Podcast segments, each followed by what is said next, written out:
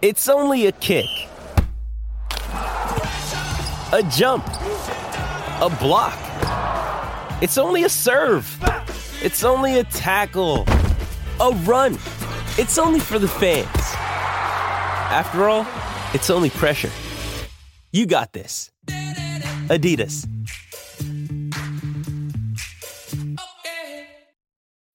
When you need mealtime inspiration, it's worth shopping Kroger, where you'll find over 30,000 mouthwatering choices that excite your inner foodie. And no matter what tasty choice you make, you'll enjoy our everyday low prices, plus extra ways to save, like digital coupons worth over $600 each week. You can also save up to $1 off per gallon at the pump with fuel points. More savings and more inspiring flavors make shopping Kroger worth it every time. Kroger, fresh for everyone. Fuel restrictions apply.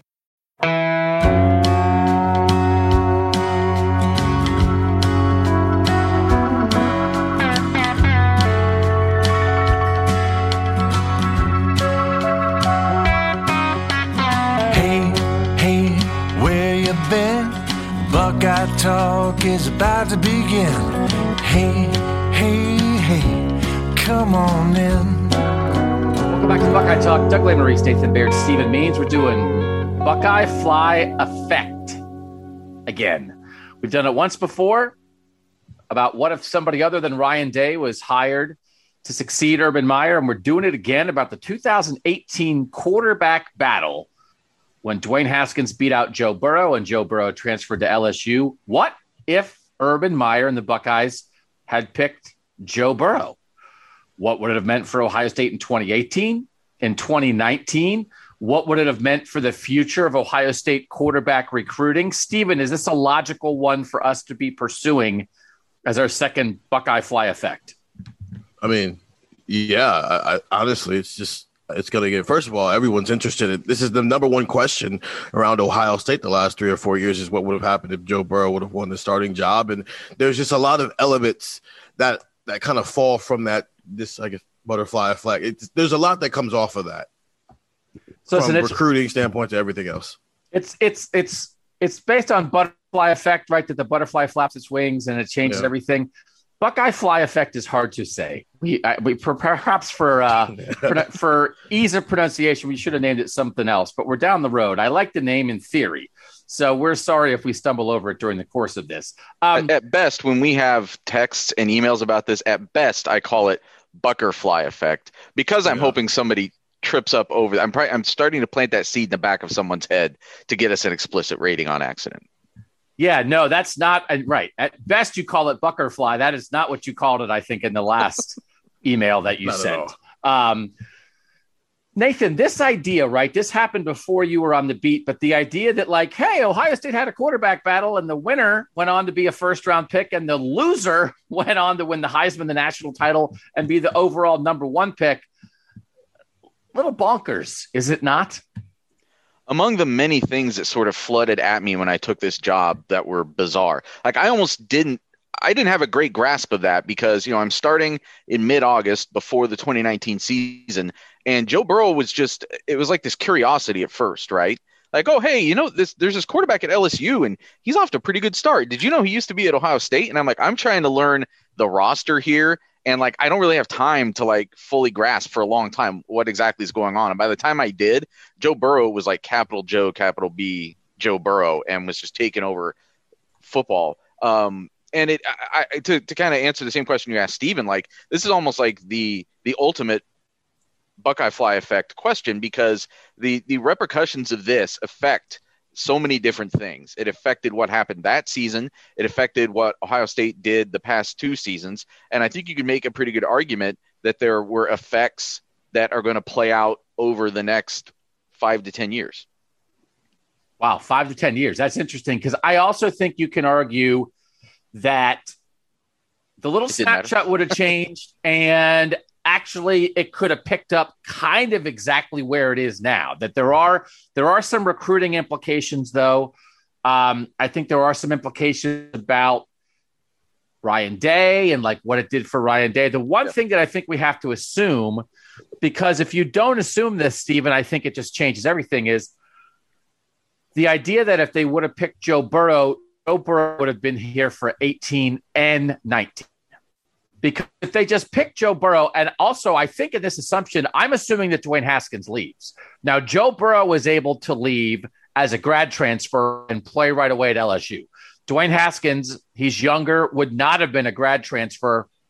For him to leave, he would have had to sit. But I just don't know that, hey, you didn't win the battle, that he would have been happy to sit and then wait to see does Joe go. Like that, I think to to declutter it a little bit, Stephen.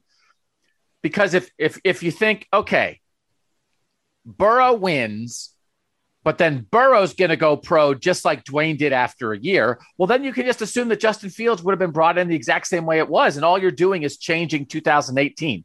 And that's not that interesting. And I just don't know. I mean, having lived through it, we all at the moment, and I'll read a couple of the old stories, at least parts of them.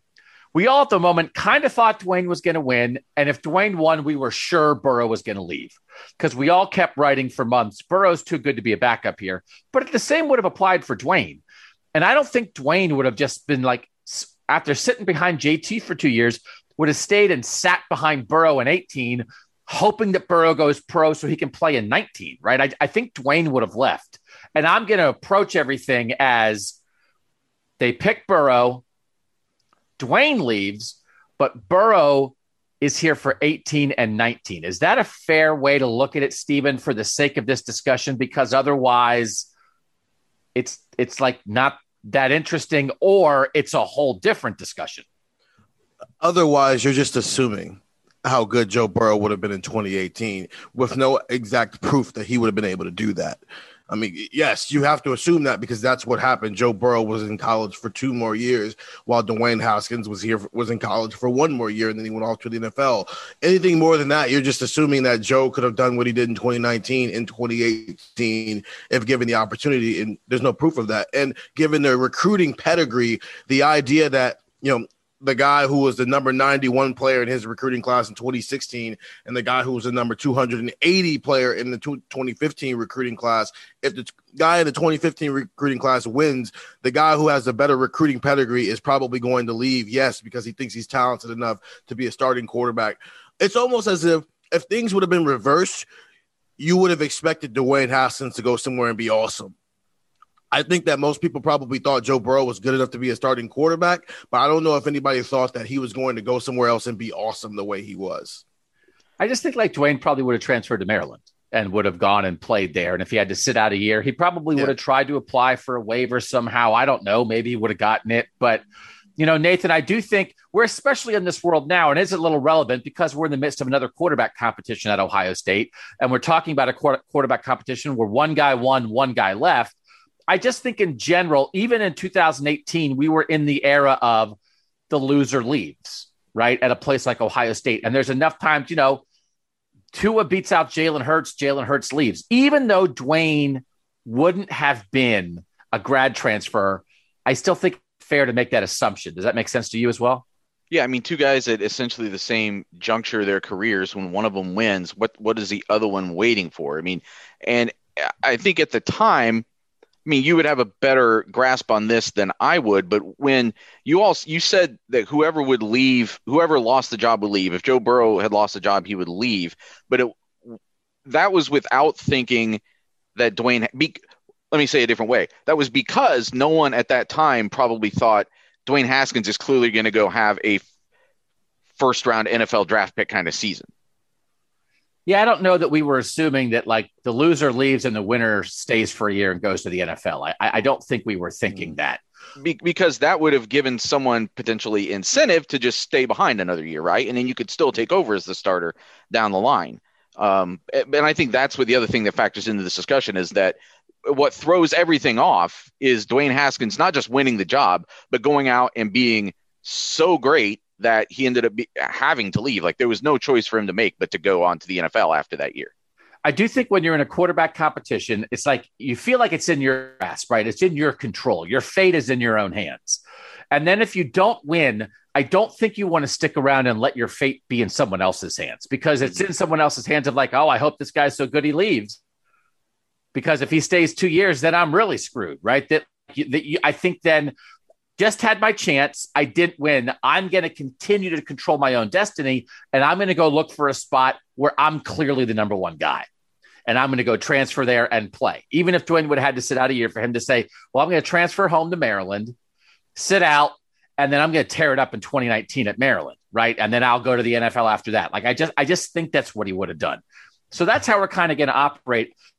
We have four questions that we ask the texters, and we have some comments from the texters as well. But I'm going to do the first one now, which is how big of a deal how big of a deal was this decision for Ohio State on a scale of 1 to 5? 5 being it's a program changing decision, 1 being it didn't matter, it's just normal football stuff, guys win jobs, lose jobs, whatever. We're also then going to get into later at the time, was it the right decision? And then when you look at the short term and long term effects, how things turned out, was it the right decision for Ohio State? So the texters again, five is it's a program changing decision. Four, major effect on that team in the moment. Three, important, but things could have worked out fine in a variety of ways. Two, not that big of a deal. One, didn't matter. Just normal football stuff. Guys win jobs. Nathan, which would you vote for? I didn't have people rank. I had them pick one. Five to one, five most important, one least. So I did not want to pick three the first time we did this. I felt like that would have been too much of a Nathan Baird answer to pick three, as in like the the total fence sitting answer. And I was, and then, uh, uh, but then I thought, so between a two or four, which one am I closer to? And so I picked four. I said major effect on the mm-hmm. team in the moment because you have to get that decision right. You're picking the quarterback, and the repercussions are the other one is leaving. So you are thinning out the talent in your room, regardless of which one you pick. Even if you pick the right guy, you're also giving yourself a lesser second option with that team. So I think it's a pretty significant move just in the moment. And then obviously the repercussions that came from that. Like you don't end up with Justin Fields here if you don't start the domino effect of picking Dwayne Haskins over Joe Burrow. Stephen, how about you?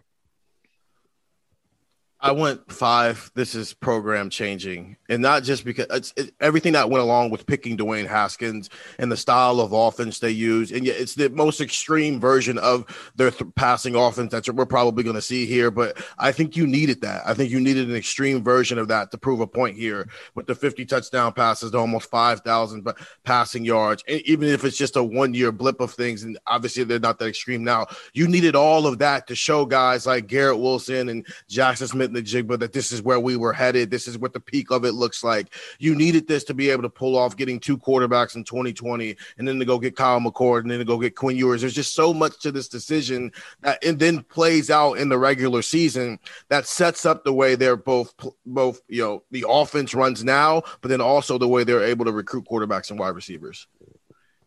Yeah, that, that that's interesting. It, I, will tell you what, I, I sort of had a view on this, and then as I started looking at it to get ready for this podcast, I did sort of change my view because I think you can think it's really important in different ways. Like it's really important for different ways. I would have been between a four and a five. I probably would have picked four in the poll.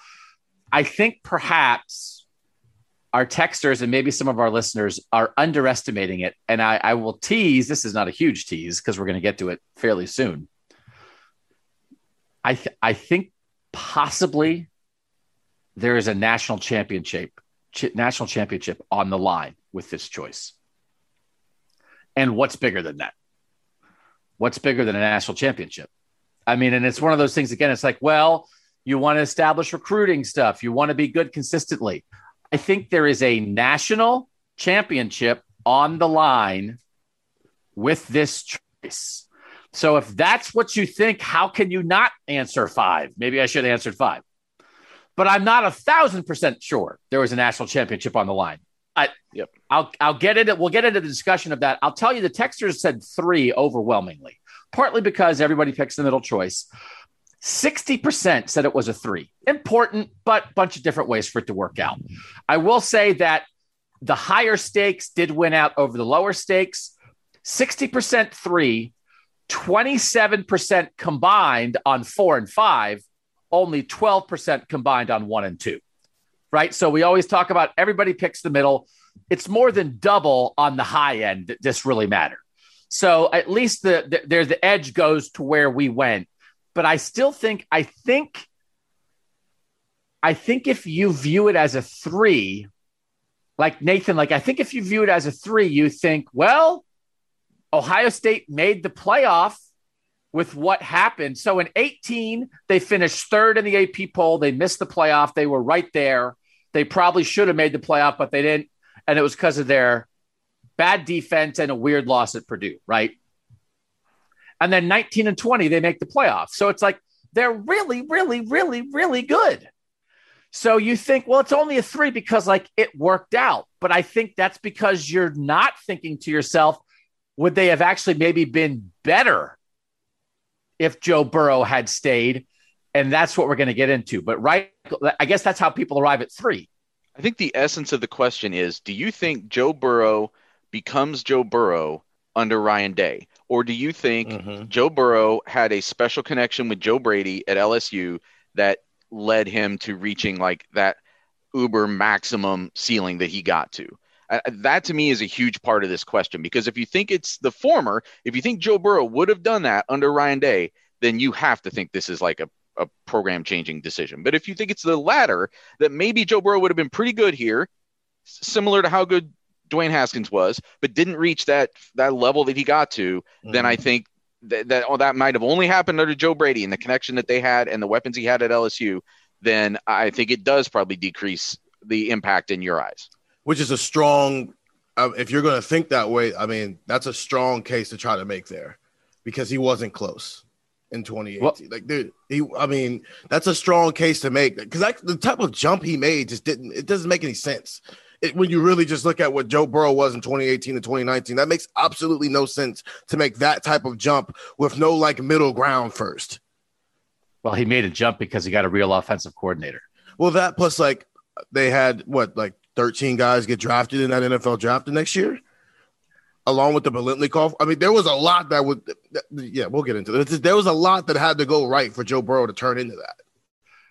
So I think well we'll answer this question. I, I was going to run through a lot of the like, hey, here's what we were writing in the moment. I don't think I'm going to do that much because I think most of the people listening to this get it. Mm-hmm. So we'll co- we'll come back and we'll get it to the heart of the matter. Buckeye fly effect. What if the Buckeyes had picked Joe Burrow as their starting quarterback for the 2018 season? We'll do it next on Buckeye Talk. All right, so let's answer this question now.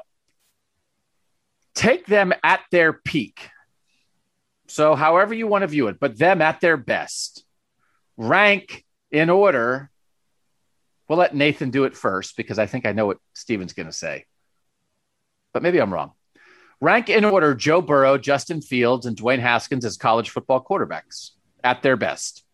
Just like, of course, who's around you matters. Of course, coaching matters, but pretend we're NFL evaluators, right? I mean, who's the best? Who's the best quarterback for generic team X? Rank them one, two, three. Burrow, Fields, Haskins. That's what I would say also. Stephen, what would you say? I'd say that, and I hate that I'm saying it, but yeah, it's it's just because you said, at their peak, it's that level. It's that's how you have to rank it. Because you have to take into account the talent around them, but it's not like Ohio State doesn't have great talent. I think the number one thing. So that, let's let's talk about this. I, I looked at the four seasons, right? So it's Haskins 18, I didn't look at 20 because we're really talking about 18 and 19. Because by after 19, Fields is still here, but Burrow and Haskins are, both gone. So we're not talking about Fields 20. We're talking about 18 and 19, which is where there's the greatest direct effect. These are the average games in those four years. So the best year is Joe Burrow in 2019. His average game is 27 of 35, 378 yards, 76% completions. Next best and I'm not talking about rushing yet. Next best is Dwayne Haskins in 2018. It's 27 of 38 for 345 yards, 70% completion. So, same number of completions, 30 fewer yards per game, slightly lower completion percentage, but in the same range. The Burrow 19 season and the Haskins 18 season are very similar. Justin Fields 2019, 17 of 25, 234 yards, 67% completion. Joe Burrow 2018, 17 of 29, 223 yards, 58% completion. roughly speaking, the Joe Burrow 2018 season and the Justin Fields 2019 season are kind of similar statistically from a passing standpoint. So, what's going on here? When we had the quarterback competition in 2018, what do you what do you making a face about? What do what do you, do you disagree That- with one of those? The- Yeah, I don't- the, I don't the agree Joe with that. Joe Burrow 2018 season is comparable Yeah. to Justin Fields' 2019 season. Statistically, it is. Justin threw 41 touchdown passes and Joe had 16 touchdown passes. Um, J- Justin Fields had a 181.4 quarterback rating. Joe Burrow had a Yeah. 133.2. And that's part- it's, they're not even the same ballpark. It, that's part of my problem when you when we say who had the best peak. It's like Joe, Joe Burrow probably had the best season, but he also had the worst season if we're going to rank everybody's years. Justin Yeah, I'd Fields, agree with that. Justin Fields come through, uh, for, through had 11 more passing yards per game, and they had the same number of completions per game. So he had a lot more touchdowns. I agree. Yeah, he did have a lot more touchdowns. He also completed. He had a completion percentage that was 10% higher. He was just so much more efficient. Like it, it's not even close. Yeah, It, it's it's I not get even what- close. yeah. But neither of those seasons are close from a passing standpoint to Burrow 19 and Haskins 18. It's 100 fewer. It's 120 fewer passing yards per game. Justin Fields is, as far as his quarterback production, is much closer to Joe Burrow 20. J- Justin Fields 2019 is closer to Joe Burrow 2019 than Joe Burrow 2018. I think what it is is Joe, the the Dwayne Haskins Joe Burrow seasons are probably one and two, and then there's like a gap, and then there's what Justin Fields was in 2019, and then there's like another huge gap for what Joe Burrow was in 2014. So I think the, the the main conversation here that I'm trying to get at, sort of, is about the Joe Burrow 2018 season and why is the Joe Burrow 2018 season the worst of them, right?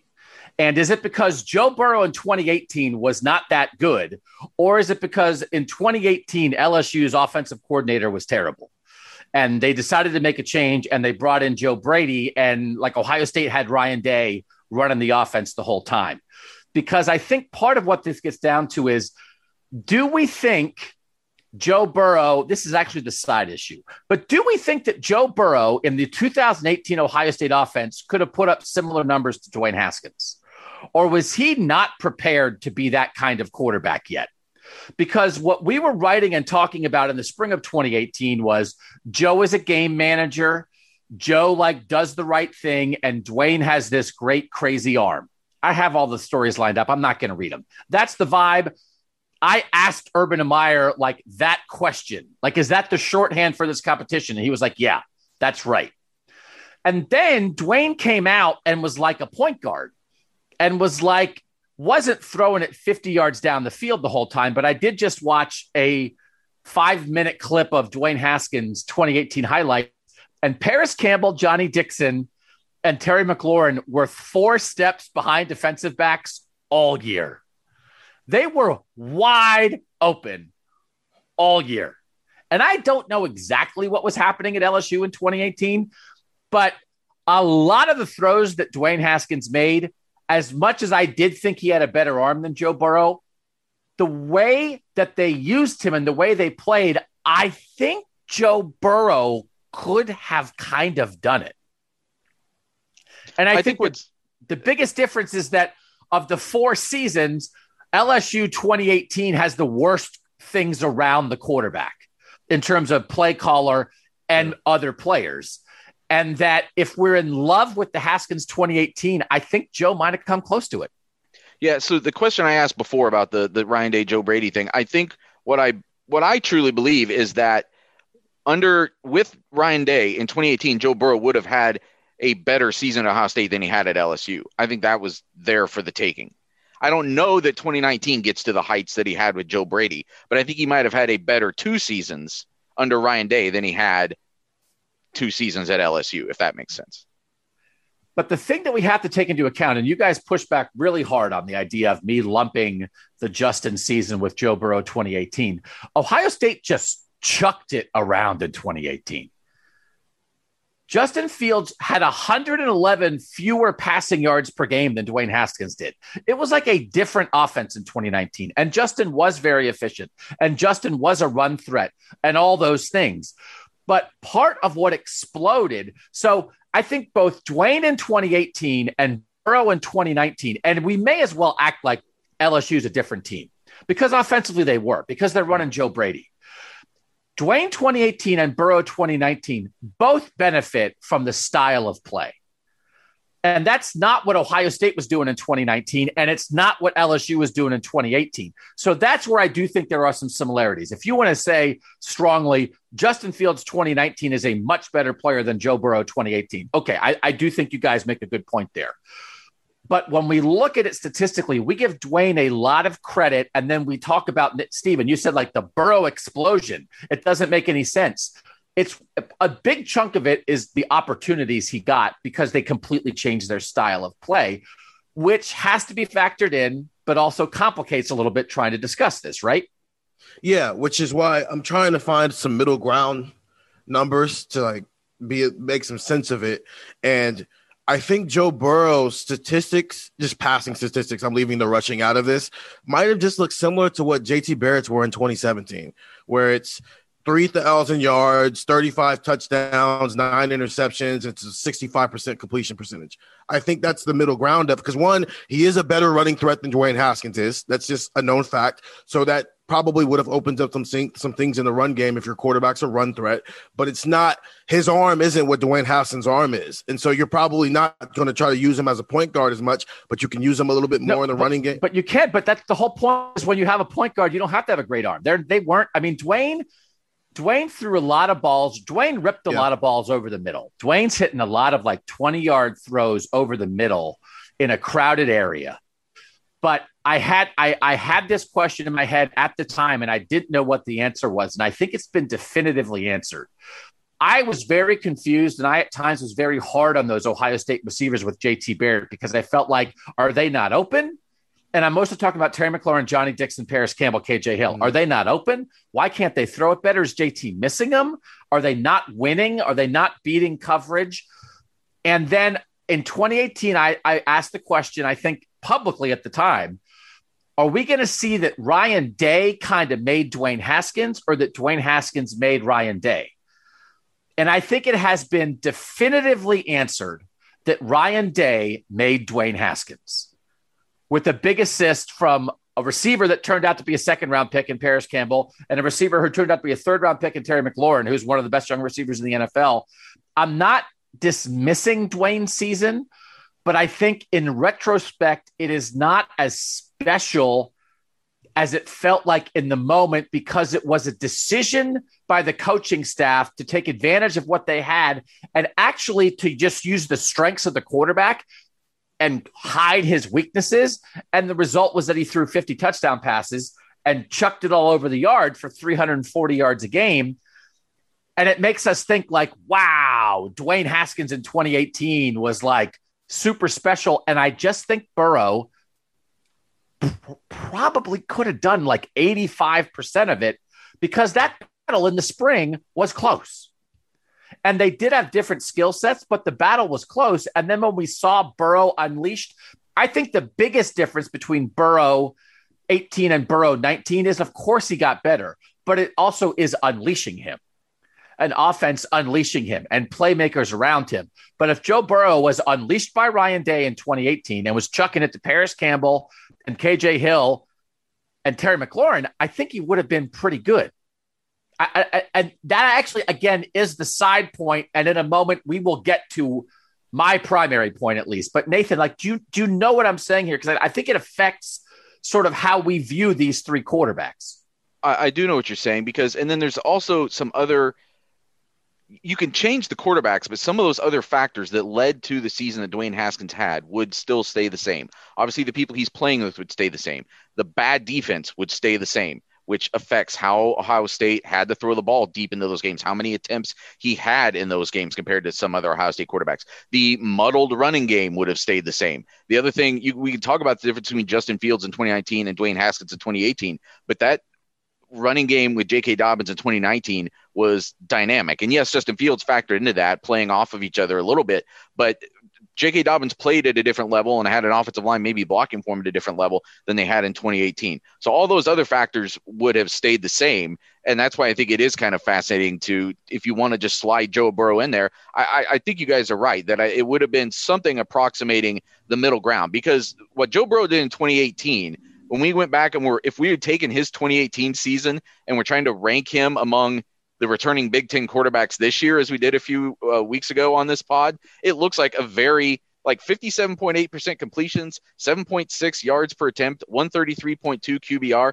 That is a very Big Ten quarterback kind of season that he had mm-hmm. his first year at LSU. It's it's not really anything at all. And what these other three guys were doing in uh, in very different offensive situations was different. I will say I went back. I, it was in September. LSU beat a top ten Auburn team in 2018.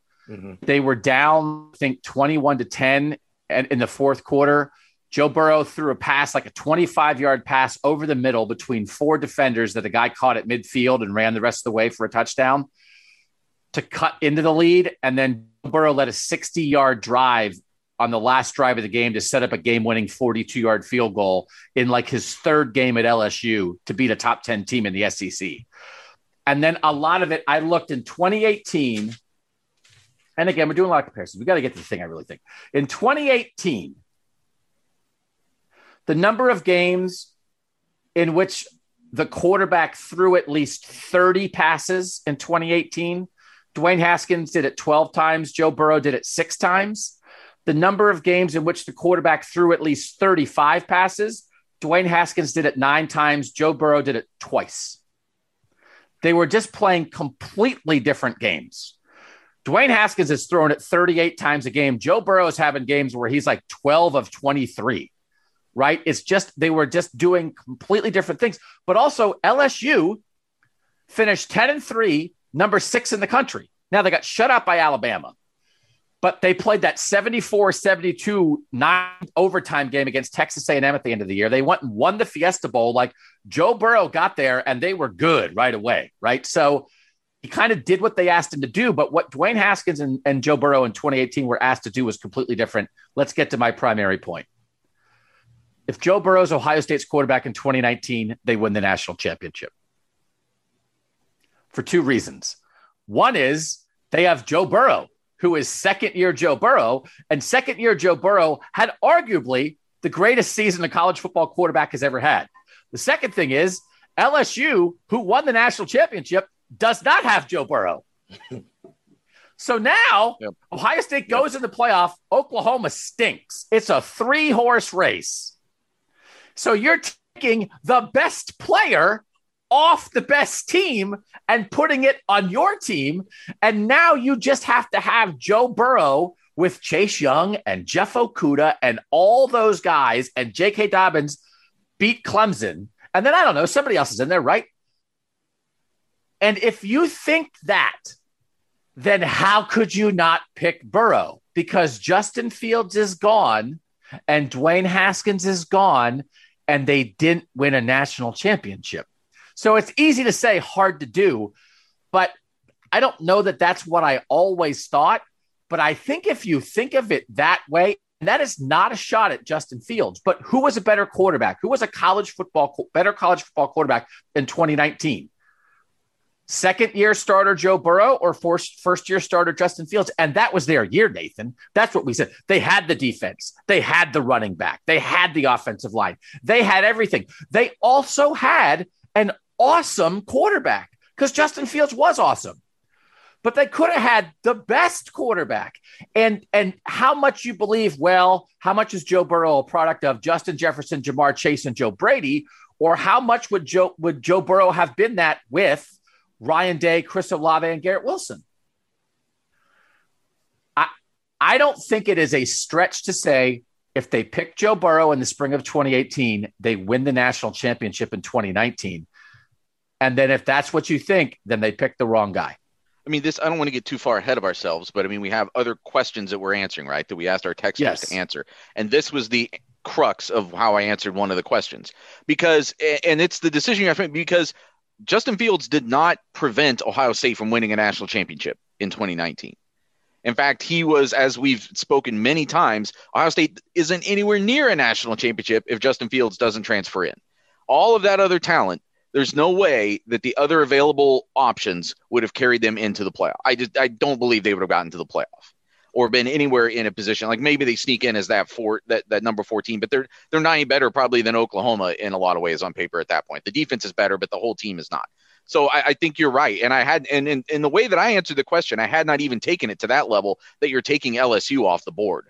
But what you're getting at is the crux of this question at the end of the day. If you think Ohio State wins a national championship in 2019, then it answers all of these other questions for you. Which is why it's program changing, because I agree with you, Doug. I think they do. Because let's take, I'm looking at the college football playoff rankings right now. Take LSU out of there. Ohio State's number one, Clemson's number two, Oklahoma's number three, and then Georgia moves up to number four because Alabama, I don't think gets to to the uh, SEC championship game that year because they lost to Auburn.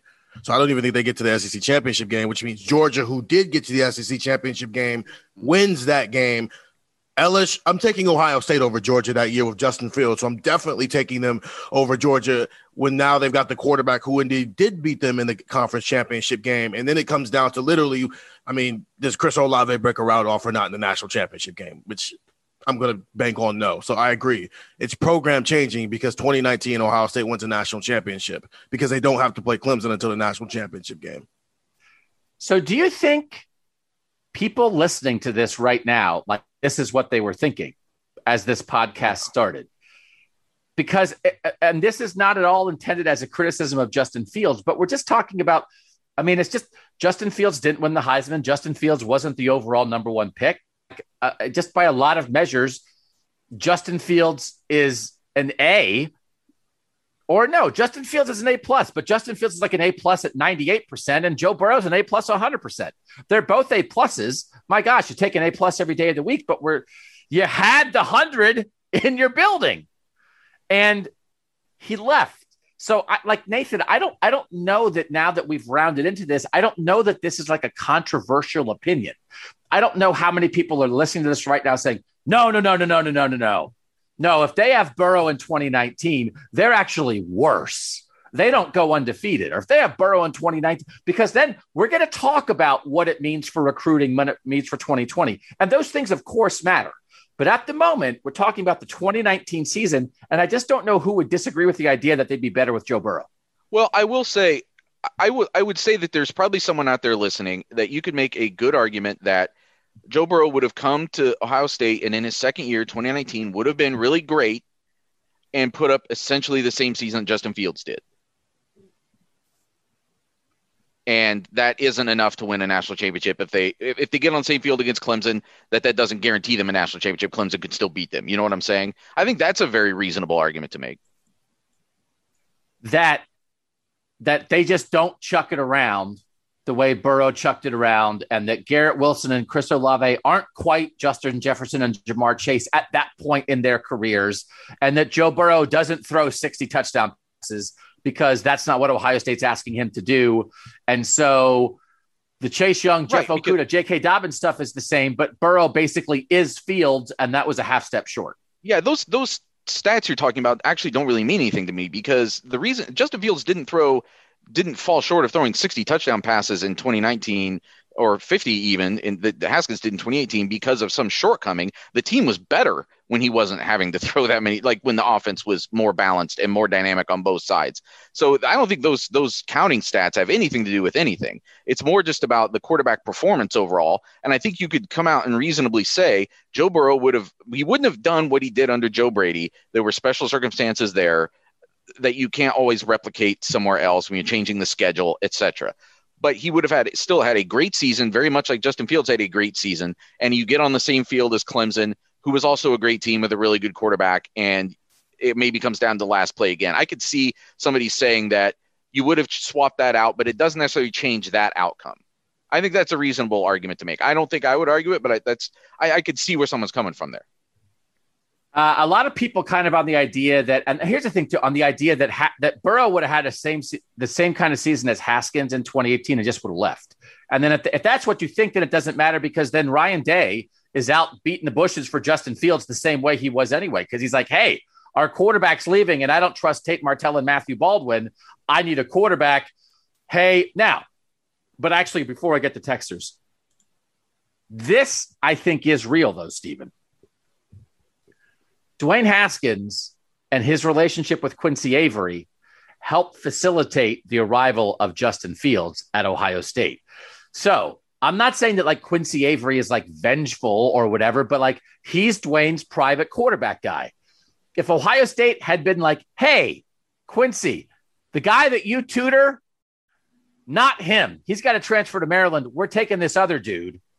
Hey, the other dude that we took over your guy, he's leaving.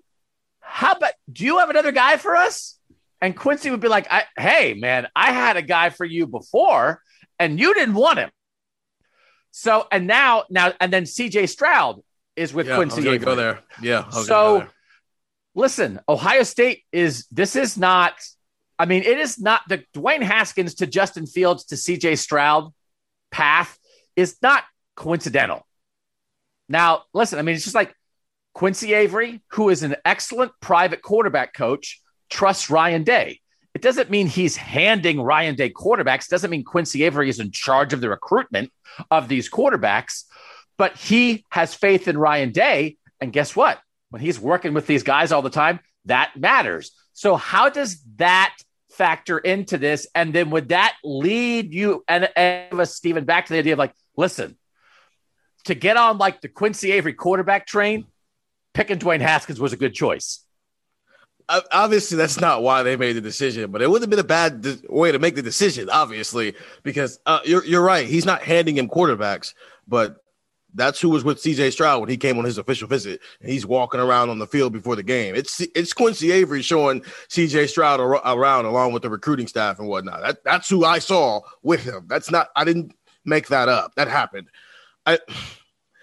I'm not going to say that if they would have put Joe Burrow, that Quincy Avery would have been upset and steered Justin Fields in the wrong direction, but that in the wrong in the up in a different direction. But I think that relationship helped because it's not just Justin from the outside looking in and going, "Oh, they just had a quarterback throw 50 touchdown passes."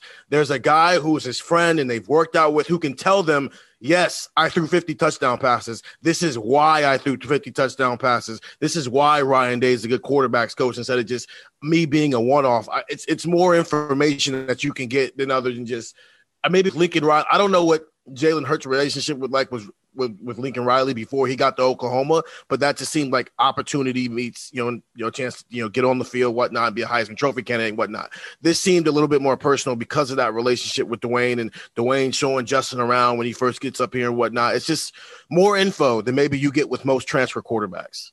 Here's the other branch of this, and it's probably not completely fair to Dwayne Haskins, but Doug, you mentioned it before that I think history has shown that Day Day's influence on Haskins was greater than Haskins' influence on Day, or however however it was you said that.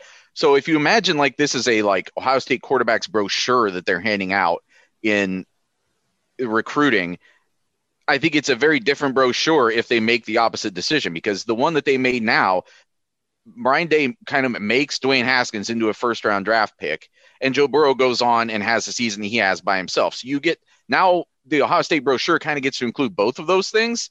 But if Joe Burrow stays and Dwayne Haskins goes to Maryland, I don't think he ends up as a first round draft pick. So you still get to have some version of the Joe Burrow in your brochure. I don't think Dwayne Haskins is in there in nearly as prominent a way. And And, so that that's another way that the pro it, it goes into why I ended up voting a four, not going all the way to a five. But I feel like the the part of the dominoes that fell here were how many quarterbacks Ryan Day can say he had a hand in developing. And I think it's more in a weird way because he let Joe Burrow go somewhere else and finish that that development. And you can't confidently say right now that Joe Burrow would have been a Heisman Trophy ca- can, uh, final can- candidate in 2018. I'm pretty sure we all think that he would have been that in 2019, the way we're talking about it. So it's also that aspect of now in the recruiting aspect, we had back to back Heisman Trophy finalists here. That's how Ryan Day has started off things. See, but I, I think I might disagree with that because the like Joe's a year older than Dwayne, and the idea that like Joe would not have been ready. I don't know. It's a very weird thing because it's like Dwayne can't run, Joe can run, Justin can run. So the result is the only year that Ohio State chucked it around like maniacs was the year the quarterback couldn't run, and it was like Dwayne's lack of a skill actually helped him. because hmm. it forced Ohio State to play a certain way, which jacked up his stats and got him to New York and it helped make him a first round pick. But Joe would have been more of the JT Barrett or Justin Fields kind of run threat because that remains that outlier. As we talked about on the Heisman uh, Trophy podcast several podcasts ago, that 2018 season remains a pretty big outlier. That as much as like, hey, Ryan likes to throw it, they have been a team the last couple years that has run it more than they throw it. That is still what they want to do. There was a weird set of circumstances, but the number one circumstance was they can't run zone read with the quarterback because he can't do it, and he's not a run threat. So it's like, oh well. It's like if you said like, it's like, hey, mom and dad, I don't like vegetables, and they were like, man, you don't like vegetables? Well, I guess you have to have ice cream as your side dish all the time then because you don't like vegetables. And it's like, I can't do a thing and it works out for me. And it does, it makes the evaluation weird, Stephen, because on my instinct to say, well, if Dwayne could do it, Joe could do it in 2018. But yet, I don't think it would have been exactly the same and would have been exactly 50 touchdown passes and would have been exactly, you know, 340 passing yards per game.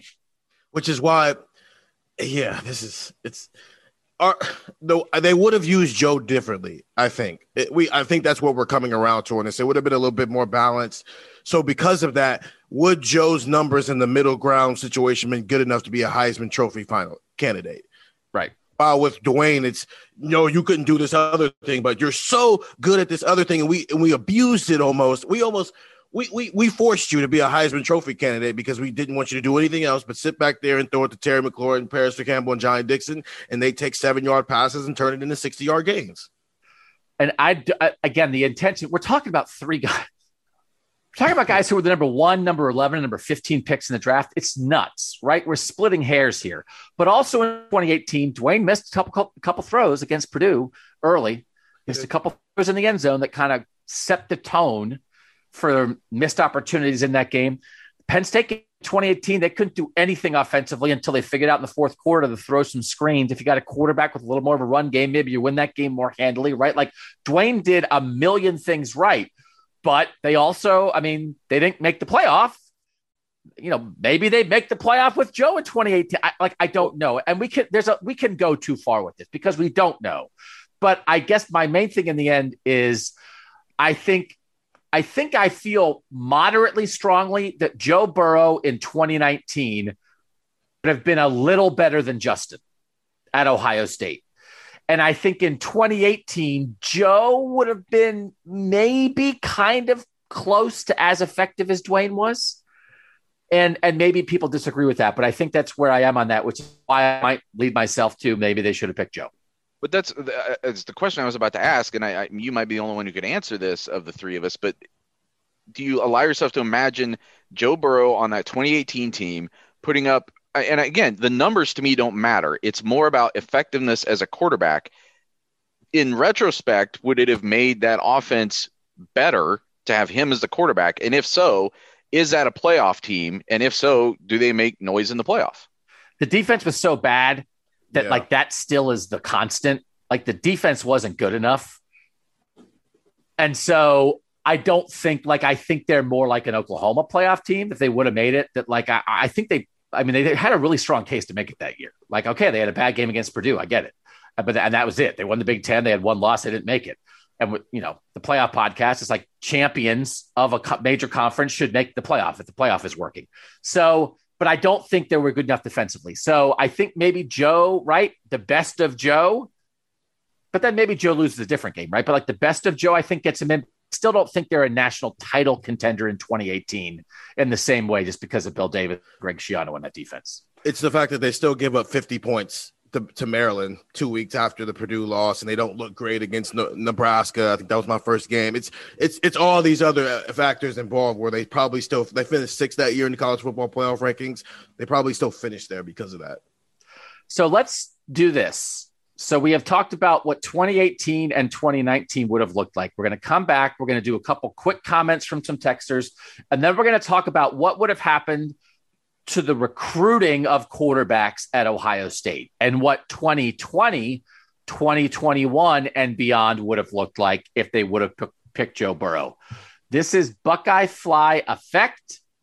It's our special little kind of weird podcast here at Buckeye Talk. All right, Doug Lesmerises back with Nathan Baird and Stephen Means. If you want to be able to comment and vote on this kind of stuff, you, of course, can join our tech subscription 614 350 3315. Cole from Fort Laramie. I believe things would have been identical. Burrow would have had similar stats to Haskins in 2018 and left for the draft.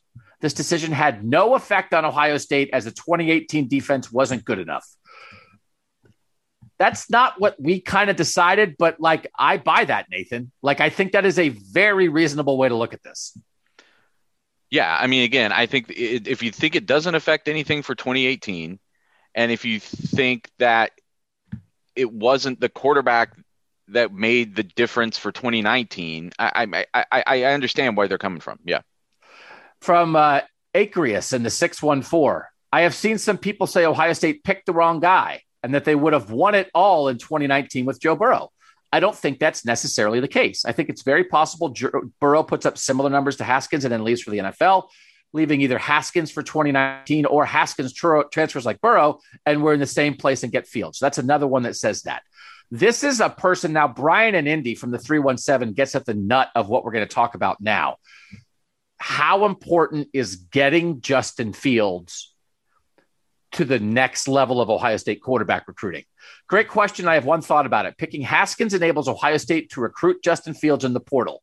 Getting Fields is a program defining moment that enables Day to showcase what's possible in the Ohio State offense and will be the springboard to Ohio State being considered quarterback U. It also reinforces Day being considered a quarterback expert and why quarterbacks like Stroud, McCord, and Ewers are here or will be here. Ewers could be an all time great barring injury. The key was getting Fields to Ohio State. And without choosing Haskins, Fields never comes to Ohio State. Like that, I don't know if I agree with that, that you have to have Justin Fields to get the next guys you got, but it's a great point. Like I, I, I you can absolutely make the case, and we'll talk about that in a second because I, I really think it's smart. From the 330, the more I thought about it, the more I agree that the Ohio State coaches made the right decision with Dwayne Haskins. Haskins was better than Burrow in that moment. And was anyone really expecting Burrow to have the senior season he had? Out of the past three seasons, we had two Heisman finalists with Haskins and Fields. We may not have won the championship, but the coaches made the right decision playing Haskins over Burrow in 2018 simply because Haskins was better. Um, let's see. From the 513, I don't think there would have been that much difference. In 2018, our defense would still have been porous and just not good enough. In 2019, Justin Fields was the right quarterback. As a Bengals fans, I expect greatness from Joe Burrow. I think he's exceptional, but I think Justin Fields is exceptional also. So we weren't diminished because we had Fields instead of Burrow. In 2018, it wouldn't have mattered. Haskins was better than Burrow in 2018, and our defense couldn't stop Cupcake U. So as much as I love Burrow, I think Ohio State didn't miss him this is where most of the people are. From the 440, I can just imagine Joe Burrow having his 2019 season at Ohio State with Chris Olave and Garrett Wilson being in place of Justin Jefferson and Ja'Marr Chase. So that's someone saying that he can envision Burrow being that good at Ohio State. From the 518, Joe being from rural Ohio would have made it a great story for 2019, and Ohio State probably wins the national championship if he stays. LSU would not have been as good, and Ohio State would have been better. But then there's no Justin Fields, and who knows what happens in recruiting. Uh, a lot of good ones here. Uh, everybody, I mean, those are kind of the two things. Um, I was always a huge Burrow fan. This is Dave in Bristol. I was always a huge Burrow fan from the time I saw him throw a touchdown to himself in high school. I was a little disappointed he didn't win the job here. That being said, I think it worked out for the best for both parties going with Dwayne. Joe went on to have the career he had at LSU, and Dwayne smashed all kinds of our school passing records. The reason I think it may have been better, though, is because if Joe was here, I think Urban would have wanted a more JT Barrett style of quarterback run offense. Having Dwayne almost forced Urban to allow Day to install a more pro style offense. And it eventually brought Fields to us, and the quarterback dominoes have fallen the way they have. We still would have been very good, but I don't think the quarterback, wide receiver recruiting, and the offense takes the steps they've taken without history playing out the way it has. Dave and Bristol, Stephen, are you agreeing with that? That it is the idea that Dwayne's lack of running ability forced Urban down a path that Ryan Day was comfortable going down, and that was the start of everything. But that Dwayne, it was Dwayne forcing Ohio State that way that started it all. Yeah, it, it almost a little bit forced Urban to get out the way a little bit with the with uh, the way the quarterback play was run here because it, it had Urban ripping his hair out that Dwayne Haskins couldn't run to save his life and was not at all a factor in how it impacted everything else. But because this was not necessarily Urban's, you know, I guess like area of expertise, he had to let the guy he brought in to improve the passing game, improve the passing game because you couldn't rely on it's third and two, you know, QB power or QB zone read with JT Barrett anymore the way they would have with Joe Burrow because you could. From the 405, the answer to the whole Burrow Haskins debate is unknowable. FYI, Ohio State still has the same defense in 2018. LSU has a generational offense in 2019, and Joe Brady has a lot to do with it. Uh, I, I like this topic, Nathan. I hope nobody's offended. Are we offending anybody? Like uh, Justin Fields saved Ohio State's bacon. Justin Fields, I, I, think we already talked about this in a podcast. I think you could argue Justin Fields is one of the five most important players in Ohio State history. You know, that like it, he is a, he signifies a changing of the guard and that it's not just Haskins because then Fields proves that Haskins isn't a one-off, right? And it's the beginning of something. And he he makes it, he takes what Dwayne did and makes it even better and builds on it. And that is so important. Justin Fields is an unbelievable Buckeye who left a mark here. But I still stand by the thing I said that I think they would have won a national championship with Joe Burrow in 2019. And at some point, right, we talk about this a lot. They're awesome. Ohio State football is in great shape, but you got to take the title when you can get it, man. And man, when I got Chase, right, when I got Chase and Okudah and Malik Harrison and Damon Arnette and Jordan Fuller, it's like, give me that Heisman winning quarterback too, and I'll take my chances. And uh, you made the great point early on, and again, I hadn't had not even thought of this at the time, but you're taking the monster out of the equation the 2019 LSU monster never happens if Joe Burrow is still here at Ohio State. Like it just doesn't happen because I don't think. I mean, unless I guess Dwayne Haskins goes to LSU and has some kind of a monster season, but I, I don't think that's the necessarily likely destination for him. And I, I think we've also maybe seen that that wouldn't have turned out that way anyway. I, I don't know. Um, I, I, I, I, don't think anyone should be offended by this because for two reasons. Number one, this is part of what sports is. I mean, there's the championships you win on the field, but that's what the other half of it is these discussions. It doesn't just keep us employed. I mean, this is what fans would be doing anyway. Fans are going to have this discussion now. You can come back again in 10 years and have another very interesting version of this discussion. But I also think that it's relevant right now in Ohio State history because they're about to make another huge – quarterback decision. And we're going to someday be able to do a butterfly effect about what happens if Ohio State makes a different decision going into the 2021 season because whoever doesn't win this job, maybe not immediately, but somebody's leaving. It's going to, there's going to be repercussions to this decision and you've got another one coming in next spring to start this conversation all over again so people better buckle up because these sort of quarterback discussions and second guessing and third guessing and first guessing it's going to keep happening now in ohio state history for the next i don't know two three years well, I do agree with you, Doug, that he probably does end up at Maryland. But I, I, that, to make the assumption that Dwayne would just go to Maryland because it's where he was committed to out of high school at first, Locksley wasn't there yet, and that was his relationship with Maryland, even if it is his yep. hometown school. So I'm not ruling out that Dwayne Haskins just ends up at LSU. And well, he does I, I the think, exact yeah. and actually and, and tries the I mean Tate Martell got a waiver after after already being in a school for a while. So I'm not going to rule out instead of Joe Burrow, it's Dwayne Haskins. He's at LSU and he just gets a waiver and he's their starting quarterback for two years. The trickier thing is going as an undergrad within the conference still at that time. They've changed that rule now that we have the first time transfer rule is open, but it would mm-hmm. that's the thing that would have made it even more difficult for Dwayne Haskins is transferring within the conference. Yeah, I, I, like listen, Dwayne would have been a hot property man. I mean, we saw right. what Dwayne did against Michigan. Everybody would have wanted Dwayne. So it's like Joe Burrow had no relationship with LSU before he went there. So we don't want to just make Dwayne go to Maryland. Dwayne could have gone wherever he wanted. Everybody in the country would have wanted Dwayne. Dwayne might have gone to Bama. I don't know. Like Dwayne, who knows? So I, I don't want to sell Dwayne short. Um, all right, we're going to get to our text answers and then the recruiting thing, but I do want to just give a shout out to somebody who like doesn't want us talking about this. And I understand this too from the 409. I'm not a huge fan of this discussion for a few reasons. One, Dwayne had a really good season and covered up for a not so good defense. That is true. Number two, Burrow's season was magical in 19 and likely won't be replicated, maybe not even by him. That is true.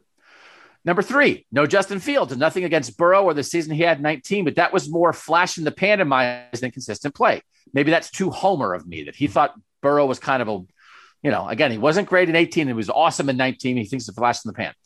Number four, lastly, this sort of opens the door for doubting the prowess of Day as an evaluator, and quite honestly makes me dread the decision of this year's quarterback. Obviously, no one is perfect, nor would anyone expect him to be. However, this could allow for negative recruiting opportunities and slow the quality of quarterbacks coming into the program if he botches this one along with Burrow.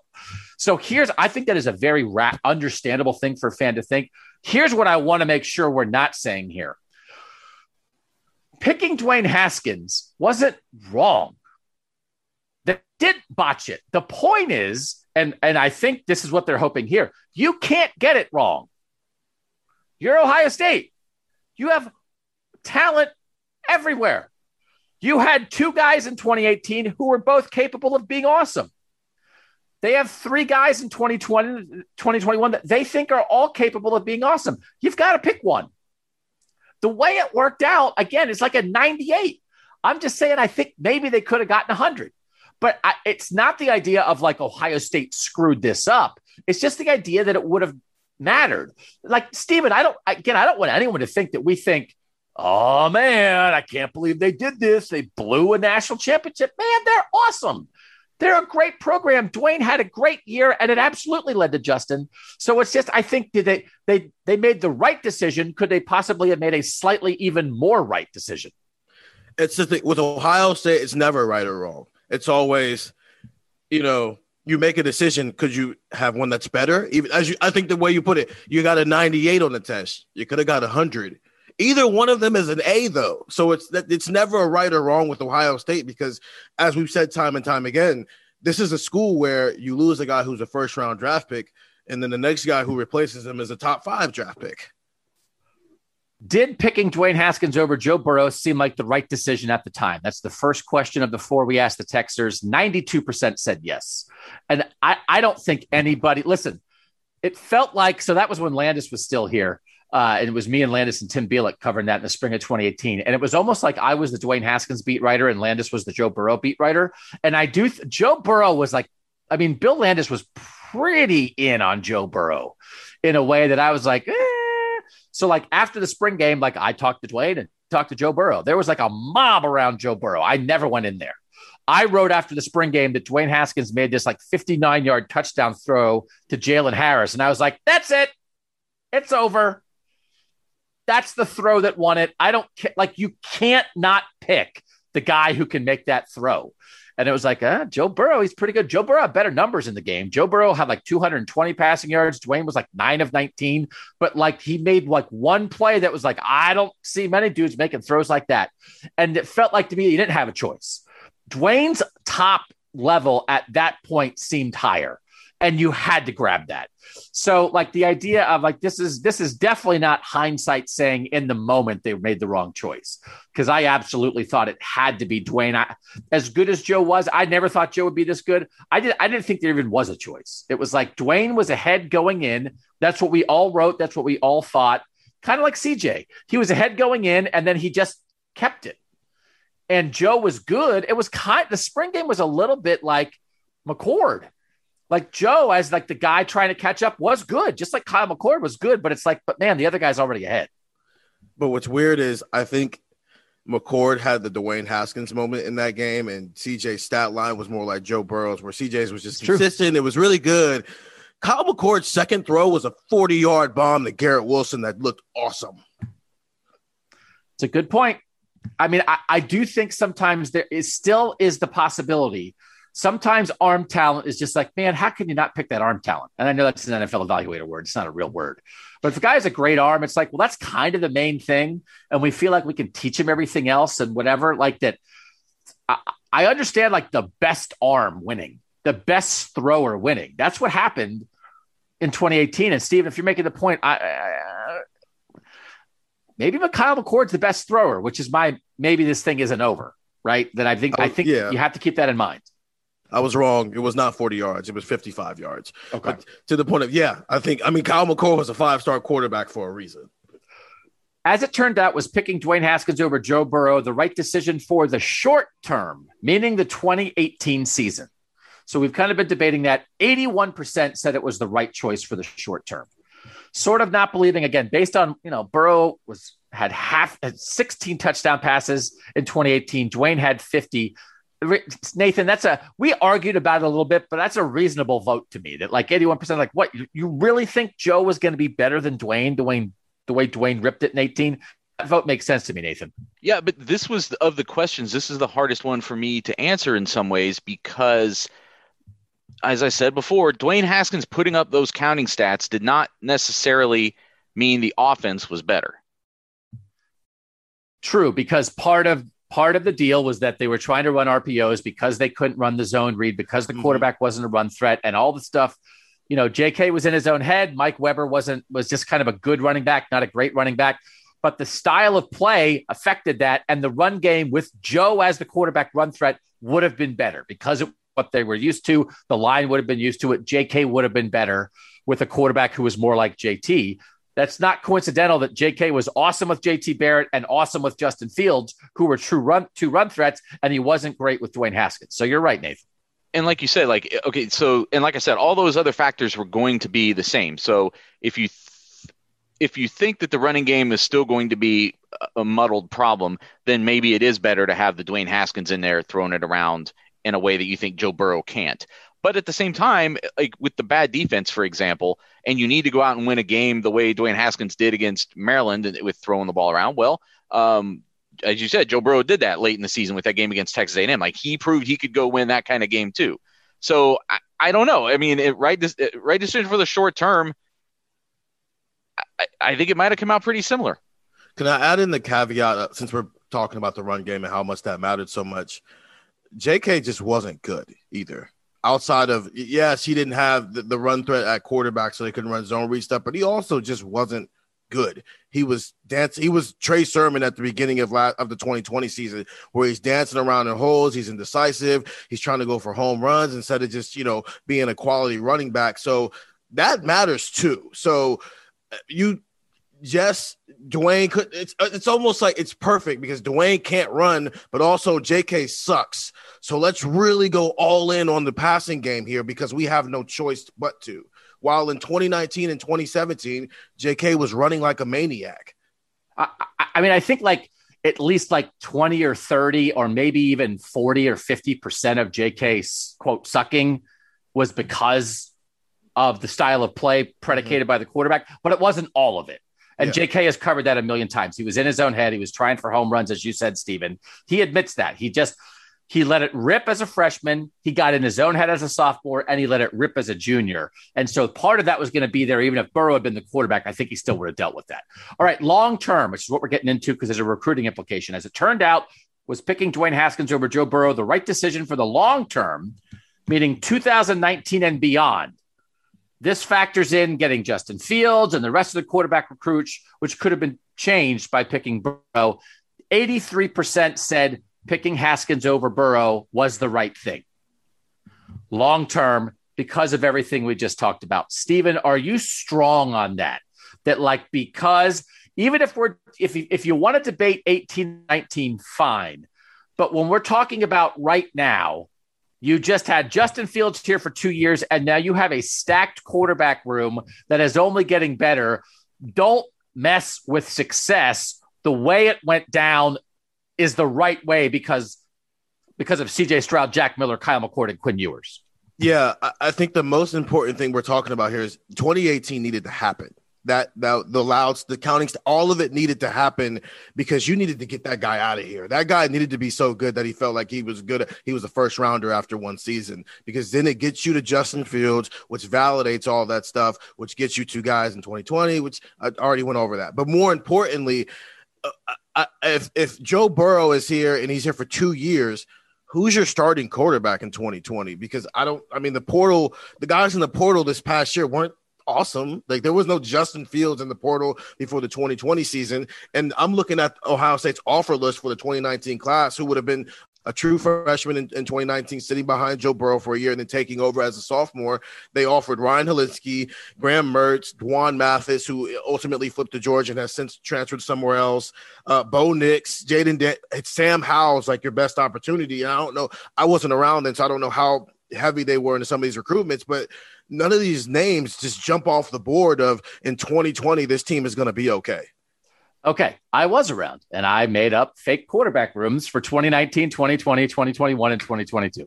Hey, so Dwan Mathis was in the class. He was their quarterback in the Mhm. 2019 and he got scared off when it became clear that Justin Fields was coming here. He flipped to Georgia because Justin Fields he flipped before signing day in December because everybody already knew that Justin Fields was coming here. So if Justin Fields is not coming, so that they wind up with that goofy quarterback room in 2019 as a result because they don't have a recruit in 2019. They have Justin Fields, they have Chris Chugunov, who was already here as a transfer, and they go out and get Gunnar Hoak as a transfer. And we all know what the quarterback room was like in 2019. If they pick Joe Burrow, and Joe Burrow is the quarterback in 18. And for this discussion, we're assuming he stays for 2019. Dwan Mathis stays in the class. Then it's just normal recruiting. So then their quarterback room in 2019 is Joe Burrow, Dwan Mathis as their freshman recruit, who was not the world's hugest recruit and has not turned out to be a great college player. He also had some, I think, some He had physical health- issues, he- had he health a issues. health issue in his head his freshman year. So Yeah. And then Chug. So that's your quarterback room in 2019. So you have Dwan Mathis and Chug backing up Burrow, just like they barely had guys backing up anybody in 2019. So now Joe Burrow leaves after 2019. You have Dwan Mathis, right? Uh, Dwan Mathis isn't scaring anybody off. He's your quarterback in 2019. So I think you get Stroud and Miller in 2020. Yep. I, I don't know why you wouldn't get them unless you say, well, the quarterback level of play wasn't good enough to interest them. And then you're saying Ryan Day's success is tied to having Dwayne Haskins and Justin Fields, and they wouldn't have been as successful with Joe Burrow, and therefore they wouldn't have been able to recruit. But if you think Ryan Day would have had successful quarterbacks and would have been able to recruit, I think you wind up with a quarterback room in 2020 that is second year Dwan Mathis, first year CJ Stroud, first year Miller, and that's not good enough. So I think their quarterback in 2020 is Peyton Ramsey or Jamie Newman. Yeah. I think is- they would have wound up with a one year plugger as a grad transfer in 2020. And then I think it's possible because listen, the Ryan Day Kyle McCord thing, that's like going back. Ryan Day's been That's- recruiting yeah. Philly. That's established.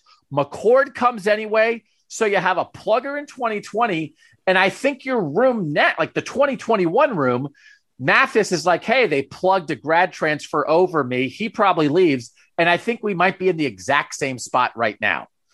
That the okay, well, Peyton Ramsey was pretty good last year. They don't get to the national championship game. But if you think they're coming off a national championship in 2019, you're okay with them not getting to the national championship game in 2020. And I think you could be exactly where you are. And the result is instead of Haskins, Fields, Fields, you go Burrow, Burrow, Plugger. And now 2021, we're at the same thing, unless you think they never would have gotten Kyle McCord. They never would have gotten CJ Stroud. I think they would have gotten Jack Miller. That's a guy Ryan Day went and found him. He wound up in the 300s. Mm. They never would have gotten Quinn Ewers, Stroud, and McCord without Fields and Haskins. Burrow doing whatever he did wouldn't have been enough. That's now the debate, which we've covered a little bit. But I also think, Stephen, if you believe in Ryan Day and his ability to develop Joe Burrow and maximize Joe Burrow and then just be Ryan Day, it's not like Ryan Day, just because Joe Burrow could run a little bit, it's not like Ryan Day was going to stick with the Urban Meyer style of quarterback play. And listen, and the other thing, a couple people brought up Tate Martell. Tate Martell, once Ryan Day was in charge, was never going to be the starting quarterback here. Mhm. And Matthew Baldwin was a whiff by them. So it's not a Tate discussion. I think it is a plugger grad transfer discussion for 2020, which would have been weird, but George did it. Georgia tried to do it for a year, and then Jamie Newman opted out. And so maybe Jamie Newman would have, they got Jamie Newman. He opts out. They wind up playing CJ Stroud as a true freshman, and they're not that good last year. But if you have a national championship in your back pocket, you might be okay with that. Stephen, do you think it's at least possible that they could have landed McCord, Stroud, Miller, and Ewers if Joe Burrow had been the quarterback for two years? I don't think they get all three um, which I don't know if that matters. It just takes one person out of the equation for the quarterback battle. But I think they still get Jack because Jack committed before the 2018 season even happened. That was Ryan, like really Ryan Day's first, you know, real guy from start to finish as a quarterbacks coach here. So I think he still comes regardless. I think what and maybe I'm putting just too much on the numbers and the counting stats, but I think those stats matter when you're talking about 16 and 17 year olds. And it's one, yeah, you can believe in a guy all you want, but to actually see it play out, even if you know that's the extreme version, that's probably not going to be what it is on a consistent basis. Sometimes you got to see things play out. And I, I, I just remember that mattered to Kyle McCord, seeing that actually play out, seeing Dwayne Haskins whip it all over the place and seeing the idea of it, and then seeing Justin Fields validate that even though he was already committed. The same thing for CJ Stroud, seeing it with Dwayne and then seeing it validated with Justin Fields. That stuff matters to them. And so if Joe Burrow's one year of that and then like it gets weird after that and it kind of you know falls off. Georgia's quarterback recruiting hasn't really is just now getting back to normal and that's a different set of circumstances. But th- since you brought that up, it it got weird and it got weirder. It took a while for it to get back onto track, and they still had to go find another five star quarterback in JT Daniels to do that. So I just don't I don't think there's a world where you get all three. You still get Jack for sure, and I'm not really sure between Kyle McCord and CJ Stroud which one you get. You might get CJ just because of how that development went, and he's still so in awe that he even got an Ohio State offer. But Kyle McCord's a five star and could have gone anywhere in the world. But we talked about this on BFFs a couple weeks ago, and I don't think I don't think Justin Fields validated what Dwayne Haskins did. Like 2018 is just a completely singular season in Ohio State football history. Like Justin, what Justin Fields did statistically and what that offense operated as is not doesn't what it's doing right now. I don't think really is that reminiscent of 2018. Like the way they had to approach offense that year was very different. So I think it's I think you could make the argument that maybe because relationship wise, um, Haskins led to Fields, led to Stroud. Maybe they don't end up with Stroud. I could see that, but I, I don't know that the room is drastically different right now. I think you'd be choosing between either Kyle McCord or Jack Miller this fall instead of three people. CJ or Justin Field was 22nd in the nation in passing yards per game last year. Like he is mm-hmm. not, Justin Fields did not put up like bonkers passing numbers. I'm not saying he wouldn't have been capable of it, but it's not what they asked him to do. They still are a team that likes to run it. Justin Fields as a run threat factored in a little bit. Um, I do think the point we've made about Quincy Avery might not lead to Stroud, but I think it's very possible that you might be on like you'd be sitting here with Jack Miller, Kyle McCord, and Quinn Ewers. I think I think that's possible. It just depends. It really depends. And I do think it's like, well, it, it's hard because it's like, okay, Dwayne Haskins had a bonkers stats year because he was Dwayne Haskins, but Joe Burrow had a bonkers stats year because of Joe Brady. But Joe Burrow, Joe Burrow couldn't have had a bonkers stats year at Ohio State, right? It's like, what's the why?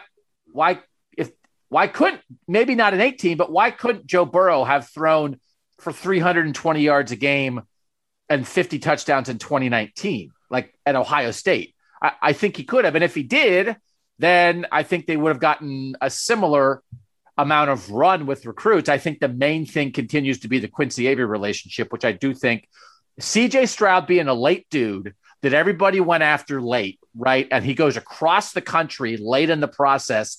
If there's not a little little bit of a personal relationship there, I think he might have wound up at USC, Stephen. Right? I think that that might be the guy you lose if you go with Burrow over Fields, or at least at a Big Twelve school.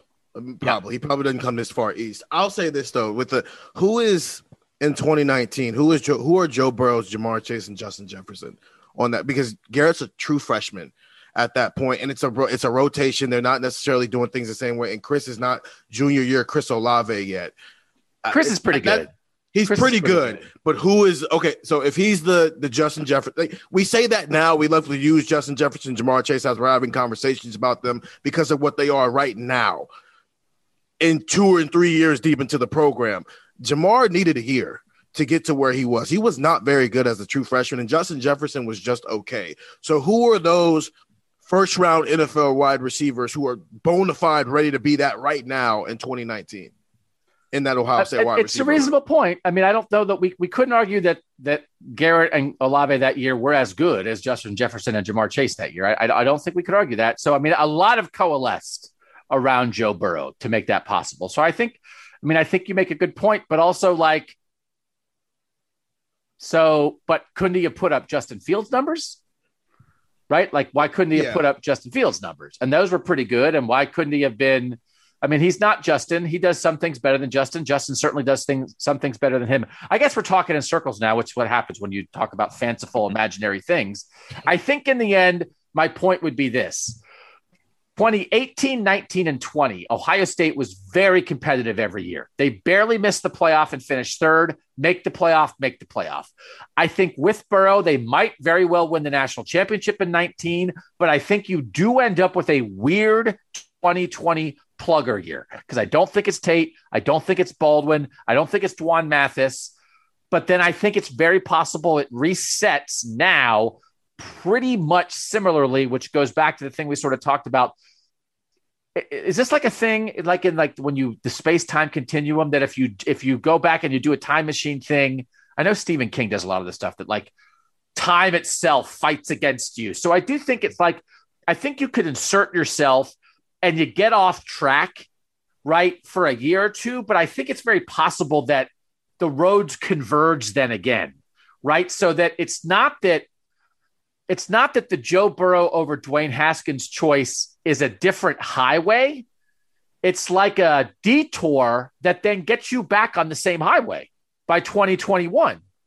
And maybe the detour is worse, maybe the detour is better, but you wind up kind of back on the same road, kind of because you're Ohio State, right? Because Ohio State's Ohio State, because Ryan Day's good at his job. And there's nothing that is going to like derail Ohio State, Nathan. Yeah, and I think again, it all comes back to the thing that you said early on about how if you, it, it comes back to whether you think if you just take Joe Burrow off of LSU and all things remain equal, does that mean Ohio State wins the 2019 national championship? Right. I I, think put him a on lot Ohio of State. this comes back to because then that that isn't the same. Then that isn't that isn't just a detour. That's a very profitable detour that gets you back to this same player. I mean, you, you Yeah. get to have the same past three years, except they include a national championship. Um, and I, think that's what it, it comes down to at the end of the day. Because if you if you think if you think it doesn't throw off the present, then then it's worth it to get that national championship to get to where they are now. So basically, are, are you okay with literally doing what LSU's 2019 and 2020 were, where it's you just won a national championship, you had one of the greatest years ever, and then it just, you know, looks like a garbage strip dump in 2020. Ohio State fans, are you okay with that? I mean, I can't imagine picking a semifinal loss and a national championship loss over national title down year. I just think you take the title every time. So, Yeah. I mean, if you're a fan that says, no, I'd rather be good every year and compete and be in it and have two really good years as opposed to a championship year and a down year, then that's fine. Then clearly you would take what has happened. And the other thing too is, I mean, listen, there are alternate universes where here's the thing though, Nathan. There are alternate universes where Ohio State does beat Clemson in 2019. They could have beaten Clemson. They should have beaten Clemson. But I don't know that there's many alternate universes where we think they would have beaten LSU the way LSU was. Right. Right. Right. But but Burrow because Burrow, but Burrow was the heartbeat of that. As much talent as they had, they didn't have another obvious quarterback solution there. So it's like maybe I don't know, right? I mean, you open up all the doors. Maybe like Jalen Hurts goes to LSU because they have no, you know, I don't know.